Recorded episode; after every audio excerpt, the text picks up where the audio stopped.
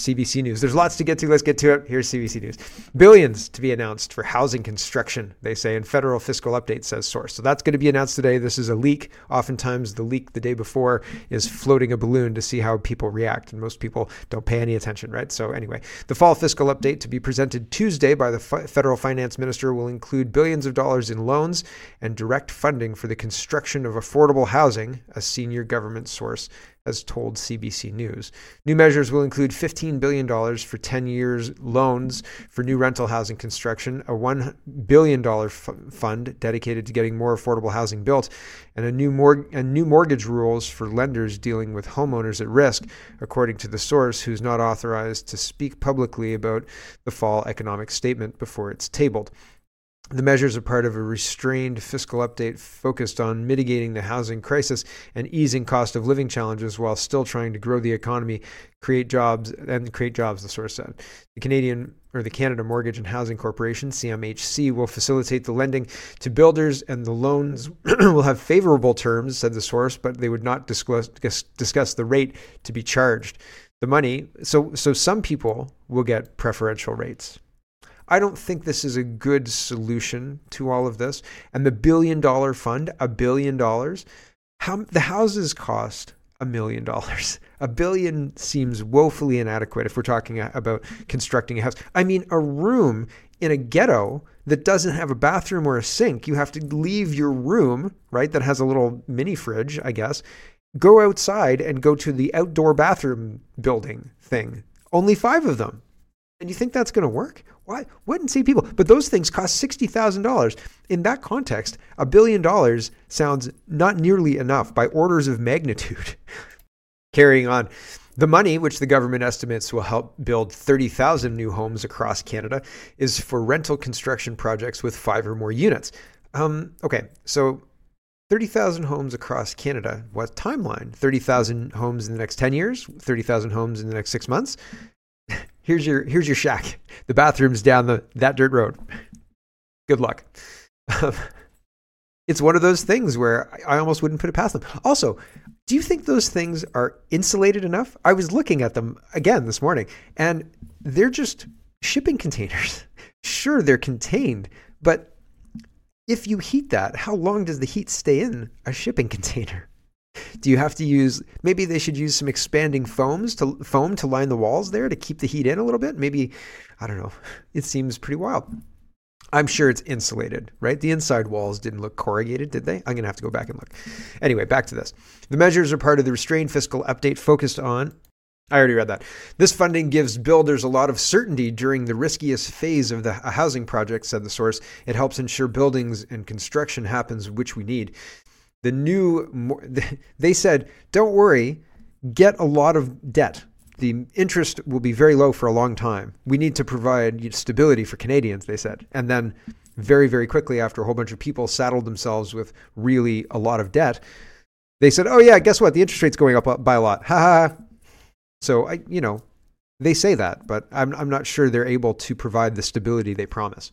Back to this. The new mortgage rules are about codifying government expectations around mortgage relief for homeowners at risk and how they're treated by their financial institutions, said the source.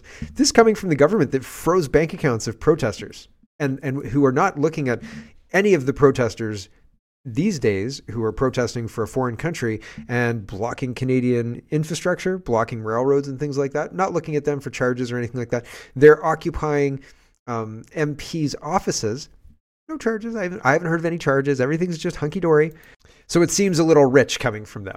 The rules will be part of a 6-point charter that builds on the Financial Consumer Agency of Canada's existing guidelines. Those guidelines allow for extensions of amortization periods and the waiving of fees related to delayed payments.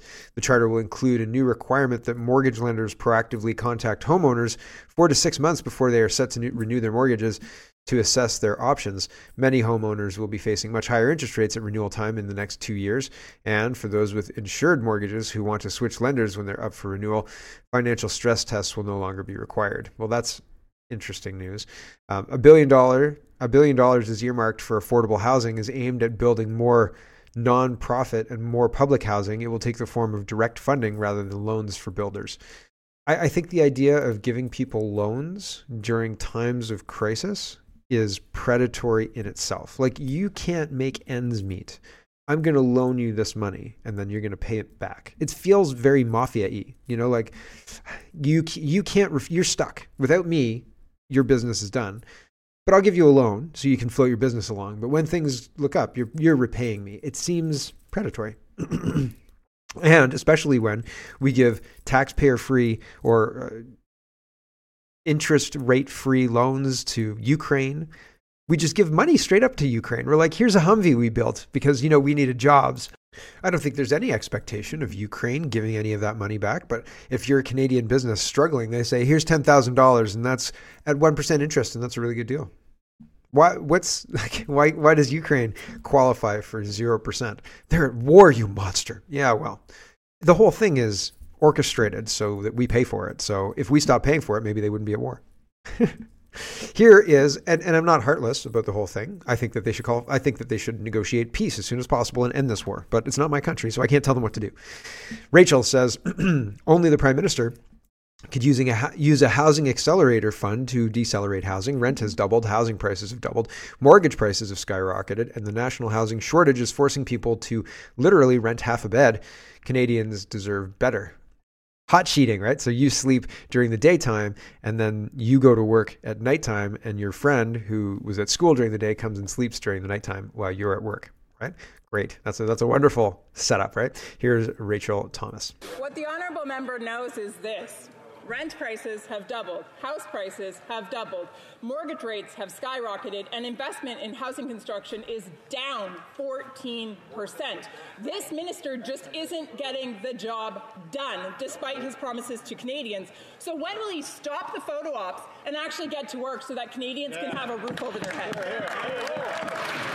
Mr. Speaker, with respect to the honourable member, she's saying that investments are down. In her province, Stats Canada indicated this morning it's up 10.6%. The reality is the numbers are continuing to increase because of the measures we're putting on the table. When we decided to eliminate GST, we saw announcements that are going to lead to 300,000 homes over the next decade. With respect to the Housing Accelerator Fund, the changes cities are making so far have unlocked 175,000 homes. Mr. Speaker, we are going to continue to make the investments necessary to get more homes built over and above the hundreds of thousands that the National Housing Strategy has already delivered.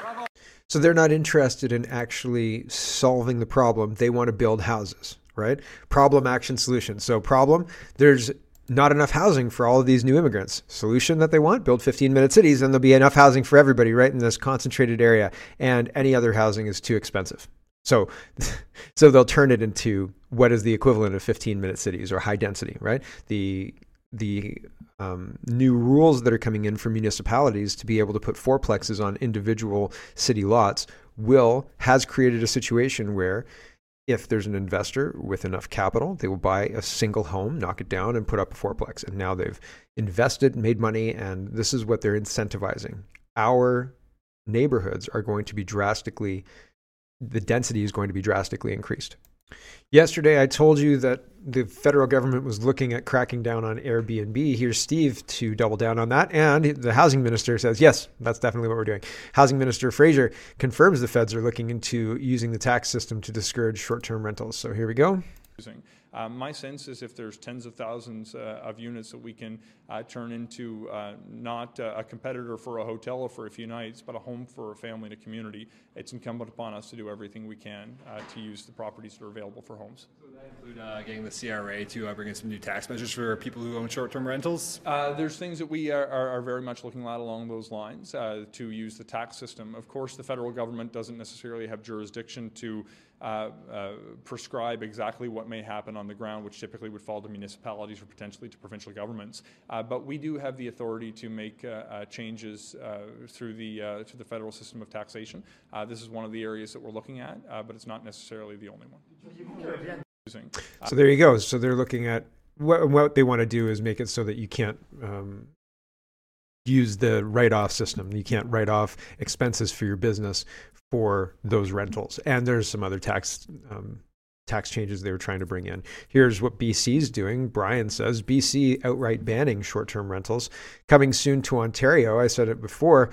when are they coming for your seasonal home? So they're doing this in increments and saying, look at this crisis. We have to respond to this crisis. It's a housing crisis, but they're taking people's property. They're changing business rules in order to align with their ideology. And they're not solving the housing problem because they're not dealing with supply and demand. And supply and demand is bringing 1 million people in when we're building not even 1/10 of that needed supply of housing for that population, the demand from that population.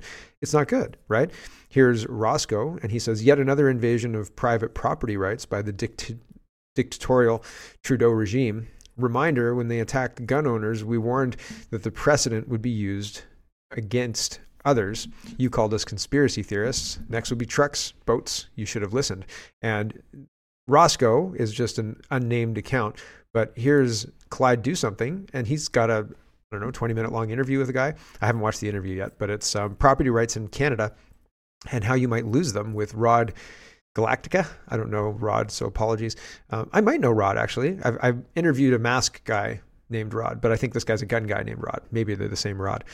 Anyway, he says the fight against Justin Trudeau and the Liberal Party for firearm rights is a bigger battle than most realize. They're attacking Canadians' right to any property. So if they can take your guns, if they can take your, if they can remove your vacation home, right?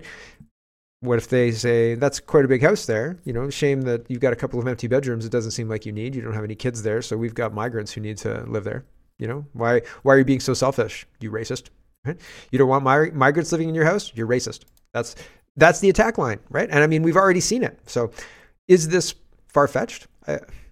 Unfortunately, I think it's quite plausible. I don't know that Trudeau's going to remain in power long enough to do it, but I feel like we're moving in this collectivist direction anyway, just because people are being sold this lie of the government owes me something or somebody else owes me something. Like, you owe yourself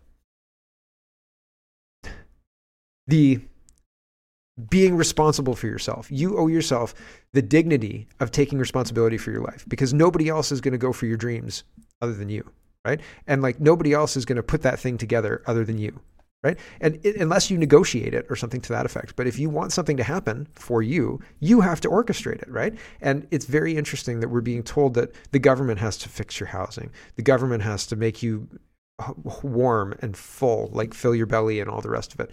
No, the government needs to work for the people and do the people's will and get out of the way most of the time. Stop taxing, stop telling us what to do all the time. They're not able to provide everybody with everything they need. Even if they could, it wouldn't be exactly what you need, right? Because maybe you don't like chicken, you like pork instead, or vice versa, and so on and so forth. So if the government gets a bulk order of chicken and hands out chicken, well, you know, actually I was thinking bacon tonight. So they can't deliver everything you want. So they should get out of the way and allow you to make the choices that you want. And they work for you, right? And we've been sold this lie of the government is going to provide everything for you. Don't worry, sit back and, you know, go through the motions, and somebody else is going to show up and live your life for you. And that's such a harmful idea, harmful thing to put in people's heads. And even adults are arrested by this idea that something else is going to show up and give them permission or tell them to finally start living their lives or something like that. It's a really weird thing that people wait for permission to do something. They want to do something.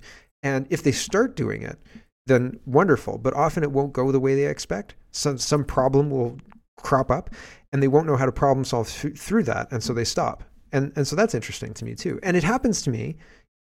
Sometimes you want to accomplish a goal and then you find out that accomplishing the goal is more costly than you're willing to do, right? And so you say to yourself, I'm not doing that anymore. And that's okay. You found out what you weren't willing to do, right? You've learned something. At least you've engaged with it. But a lot of people get emotionally beat up by that and they can't move on from that. And that's really weird to me. And I think it's really strange to be arrested in that way, be so fearful of failure and not sure how to problem solve and waiting for some permission all the time. It's a really weird aspect of Western society that I think is relatively new. I think it has to do with the education system, because you have to unlearn a lot of things when you come into the real world out of the education world, right? If you become a salesperson after working as a teacher, a good salesperson, the mentality is very different. And salespeople do mentality training, like your headspace training, right? And teachers don't do that. So again, sorry, I'm going off on a diatribe here, but it is a really interesting thing that we do to ourselves by not engaging and taking responsibility for ourselves and our lives and waiting for somebody else to tell us what to do next, to tell us how to accomplish whatever thing it is. A lot of times people don't even choose something to do. They're waiting for somebody to tell them what to do. And again, I think that's an artifact of our education system. Anyway, I digress. Let's talk about governance. Glenn says, since becoming prime minister, Justin Trudeau has taken personal days, 680 days. That's the equivalent of 22 months. 2 years of vacation in 8 years of governing? That seems like a lot. That seems really high. So that's Justin Trudeau. He's really high. CBC, the trial of Tamara Lich, is reporting Crown closes case in convoy trial of Tamara Lich and Chris Barber. So this article goes through and uses examples highlighting Chris Barber and Tamara Lich being in charge of this group of people. But I think during the convoy, when Chris and Tamara were telling people that they were making deals with Slowly and other police chiefs for moving trucks and things, they were having a hard time getting the truckers to listen to them, because the truckers, it was an independent movement. They, they had road captains and things like that, but the truckers weren't listening to Tamara Lich. Nobody was waiting for Tamara Lich to tell them what to do. And so it's a very interesting, the Crown has nothing. They have absolutely nothing. It was a horse and pony show. And I think they had a predetermined outcome, but they've flubbed it. And so now I don't think these guys are going to be found guilty unless the court is completely corrupt, which it absolutely could be. But it's one of those situations where the Crown has done a terrible job, and the CBC is trying to make it sound like the Crown did an okay job. Like, quote, no matter what we do, we will hold the line, Lich said in a video, right? That is hardly inciting a riot, right? Hold the line, everybody, is hardly inciting a riot. And that's a lot of what this all depends on, is that language, that type of language. Meanwhile, while the trial is going on and now it's the defense's turn, and I'm sure it'll be quick, like the Crown did not make their case. This is happening and being allowed to continue to happen. Emily says, breaking, pro-Palestinian protesters have blocked the CN railway in Winnipeg, demanding a ceasefire in Gaza. 2 trains are currently stopped. CN has a partnership with Israel's largest shipping company, Zim. So weird, right? It's really, really crazy how, if you've got truckers who are demanding Canadian freedom and saying shutting down a bridge or something like that, that's terrorism. But this is not terrorism. And ceasefire for Gaza? The ceasefire idea for Gaza is a bad idea. It's a bad idea because that's the circumstances that led to the situation we're in now. And so we need to move forward. We can't move backwards, I think. But we'll talk about Israel when we get to Israel. Let's talk about Bonnie Henry. And Bonnie Henry, so Drea is tweeting this trial, and she starts it here. British Columbia and Nova Scotia are 2 of the only jurisdictions in the entire world forbidding COVID vax-free healthcare workers from saving lives. Below is an interview with a BC paramedic who explains how much of a danger Dr. Henry's lingering mandates are. BC's Health Minister Adrian Dix claims the province is doing all it can to address the province's critical healthcare shortage.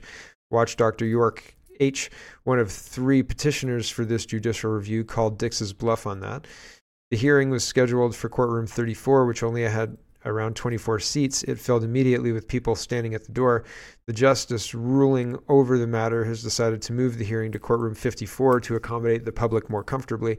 The CSSEM has been crowdfunding for a stacked legal team.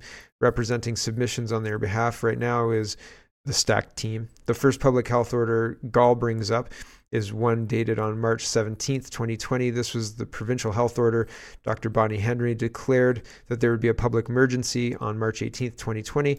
You can find links to various that will likely be mentioned below, so you can follow along with all of the submissions. Gall reads through some of another order where Dr. Henry begins to extend mandates. Henry says the ongoing mutilation of mutation of SARS-CoV-2 constitutes a regional event, there continues to be a reasonable risk that it could have significant impact on healthcare. Gall submits that there is no longer emergency and therefore there is no legal authority to continue the vax mandate that is preventing jab-free healthcare workers from caring for patients in certain settings. Gall says, secondly, the mandate is not serving any real benefit or health purpose anymore. The question of appropriateness is on justification on why either the order is justified by the law. Gall says all along the way there were examples of there not being a public emergency, but as the time goes on, it becomes more clear that there was no state of emergency. Gall submits that the declaration of emergency was unreasonable. It's a finding and a fact that the circumstances that there is an immediate threat to public health no longer exists. Essentially, the CSSEM is challenging the newest vax mandate against BC healthcare workers on the grounds that the reasonableness has not been met. Gall submits that to the PHO, Dr. Henry is turning this vaccination mandate into a permanent order. There's no sign that she intends to end this. Gall submits Dr. Henry has expressed the view that people who are unvaccinated in healthcare really shouldn't be in healthcare in the first place. The judge questions whether or not it is on the record that Dr. Henry doesn't think unjabbed healthcare workers should be in their field. Gall says, yes, it is. You can watch how intolerant Dr. Henry is of such health heroes below. Gall submits that we've reached the point where precautionary should no longer dictate things. You can't continue to use the emergency power to achieve this objective. Justice asks if this mandate is the only remaining COVID-19 mandate left in the province. Gall says he believes it is, especially when it comes to the more significant ones, but he will double check. Justice says that he believes that another mandate has come back to the hospitals. Masking in certain settings is reported on below. Gall says he will confirm on break. Gall says BC is the only place in Canada and he isn't aware of anywhere else in the world that still has this type of vaccine mandate. Unless something has changed recently, I believe Nova Scotia still has a blanket vax mandate against jab-free healthcare workers too. Judge asks if it's on record in BC that BC is the only jurisdiction left. Gall says yes. Gall is recapping some of the order regarding written arguments found in Section 42 of the petition. Says the legal team hopes to show that it really isn't a case of equally balanced evidence. Gall adds, given the impact of the vaccination mandates on the rights of those who decide not to be injected, we have to do more than we will just be trying to be precautious. Gall says he understands no court is going to want to likely second-guess public health mandate, but if the government won't do it, then the courts have to.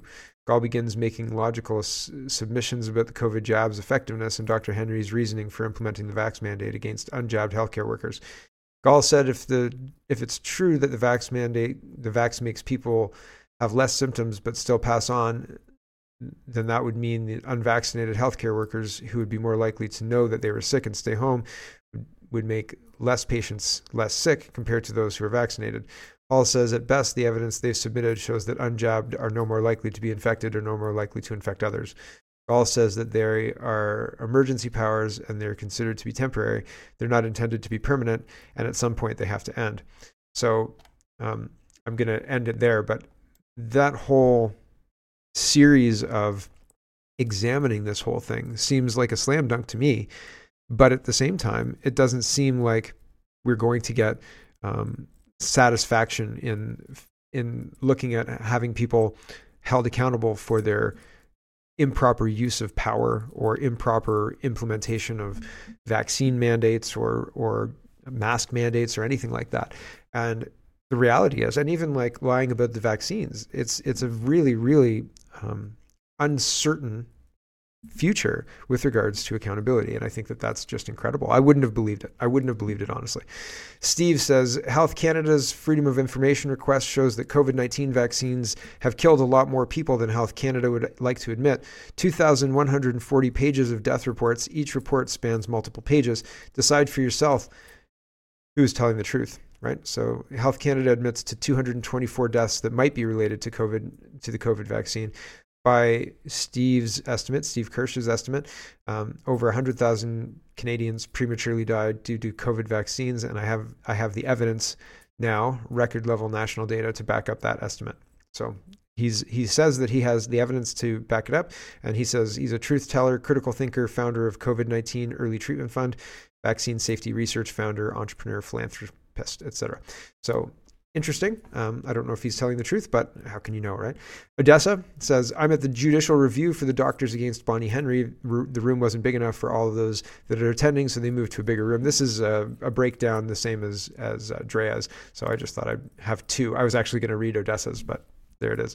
One of the things that I keep finding very interesting is how many different countries, from Joe Biden, who says, you know, we're friends of Israel and we will fund Israel and Israel, to Justin Trudeau and Canada, right? We were friends of Israel, friends of Ukraine, friends of everybody who needs money and wants to take money from the Canadian taxpayer, because who wouldn't want Canadian taxpayer money, right? But it seems like, who could know why this is? I'm certainly not making any kind of speculation, but it seems like anybody who gets elected to, you know, a big win has some kind of weird ties to Israel. I don't know why. It's a really weird thing. Chris says, Argentinian President Javier Milei last month said, I don't go to church, I go to the synagogue. I don't follow a priest, I follow a rabbi. I learn the Torah and I support Israel. I align with the U.S. and Israel and move our embassy to Jerusalem. If I win, my first trip is to Israel. Okay, so this is him in a television an interview. And I'll mute it because it's in Spanish, but it's in English at the bottom. And he says, I don't go to church, I go to synagogue. This is Milei. He says, I don't follow a priest, I follow my rabbi. I learn the Torah. I'm internationally known as a friend of Israel. Internationally known as someone who learns the Torah. And I'm almost Jewish, he says. I'm just missing the blood covenant. I don't know what that is. And about the trivialization of the Holocaust. And he says, that's the question. He says, if there's anybody who's fighting against that, that's me. And they kind of go... He says, I'm also attacked because of that. And they start talking about some other things. But isn't that weird? Isn't that a strange thing? Like you'd think if you were elected to fix Argentina, that it would be an important thing to focus on Argentina, right? You'd think if you were going to make America great again, right, Donald Trump, you'd focus on America, right? It's weird. It's weird how many, and I include Donald Trump in this group of people, who... One of the first things they do is they say, I'm with Israel, right? We've got to protect that shining light of democracy and all that stuff. Weird. Just a weird thing to note, don't you think? Jack Straw. Hello, everyone. Thanks very much for watching. This is just a short version of a longer show. If you'd like to get the whole show, you can go over to CanadaPoly.com and sign up for a subscription. Just look in the drop-down tab for Shop and Donate and look for subscriptions, and you'll get immediate access to the full show. Love to see you. Thanks for watching, everybody. Have a wonderful, wonderful.